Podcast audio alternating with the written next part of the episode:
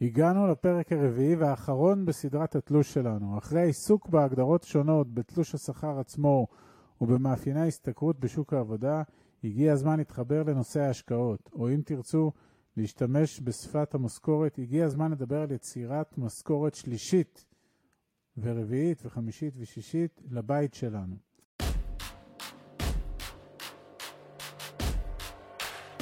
ברוכים הבאים למדברים השקעות עם עמית ואגר.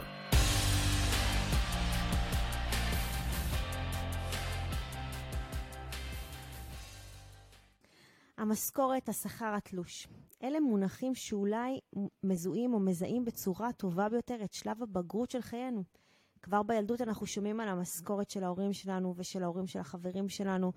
בדרך כלל במין רמיזה כזו, בליווי כל מיני הבעות פנים רבות חשיבות.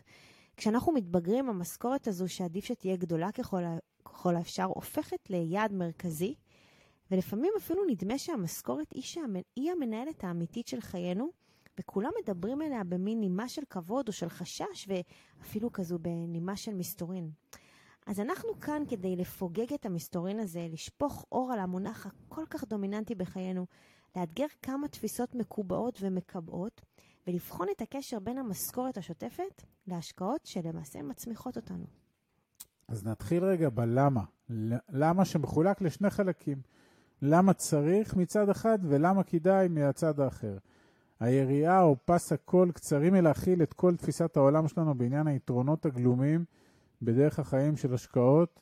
החומרים הרבים נגישים לכם בפלטפורמות השונות שלנו, אתם מוזמנים כמובן להתרשם. אבל כן נגיד כאן בתמצית, ובהקשר של עולם השכר, שאנו עוסקים בו בסדרה הזו, שערכו של הכסף שלנו הולך ונשחק כל הזמן.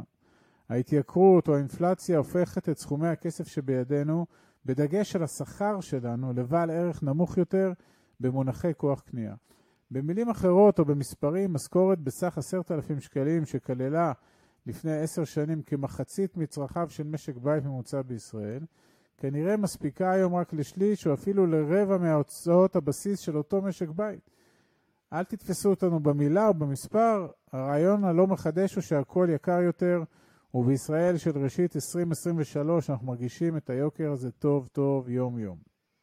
אבל היוקר הזה, או מחיר הכסף הגבוה יותר, לא מתורגם ברוב המקרים להעלאה תואמת בגובה השכר. כלומר, אנחנו משלמים יותר על אותם הדברים, פחות או יותר עם אותם סכומים.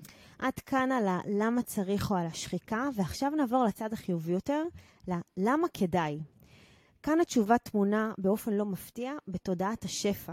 אנחנו יכולים להעיד על עצמנו שאי שם בשנת 2014 הצבנו לנגד עינינו יעד, אוקיי? בעצם הצבנו שורה של יעדים, אבל היעד הפיננסי, שהוא המפתח להשגת יתר היעדים, היה למעשה לייצר את המשכורת השלישית לבית שלנו, לחיים שלנו ולחלומות שלנו.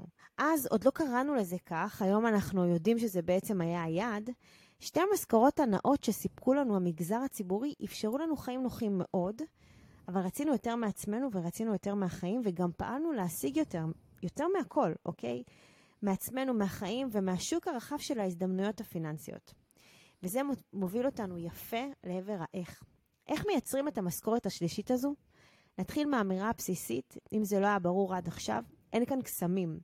יש כאן עבודה קשה, אפרופו עבודה ושכר, ואם נתחבר לנושא שעסקנו בו בפרק הקודם של תמחור ערך במקום תמחור זמן, המתכון הדרוש כאן הוא השילוב בין מיצוי הערך האישי והמקצועי שלנו, ניצול מיטבי של משאב הזמן ואימוץ תפיסת עולם של שפע.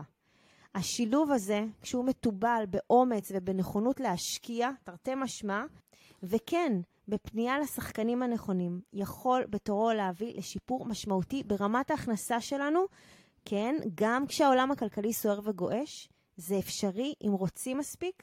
אם אתם מחליטים שעושים, אז עושים וגם מצליחים.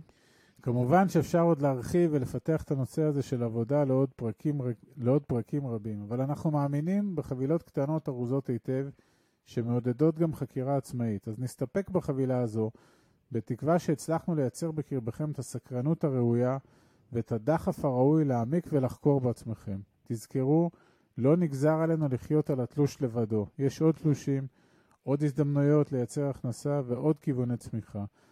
וממש ממש לסיום, למען הנפש נזכיר גם את דבריו של הפילוסוף הסיני.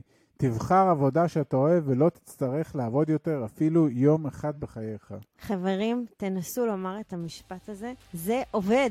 בהצלחה.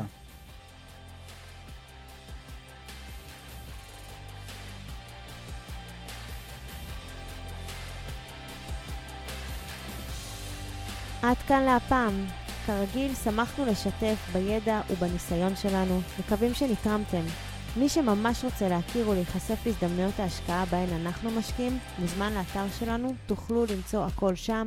אנחנו כמובן גם פעילים בכל הרשתות החברתיות, מוזמנים לעקוב אחרינו. אם אתם מכירים אנשים נוספים שהתכנים שלנו יכולים לסייע להם, נודה לכם מאוד אם תשתפו אותם. להתראות חברים.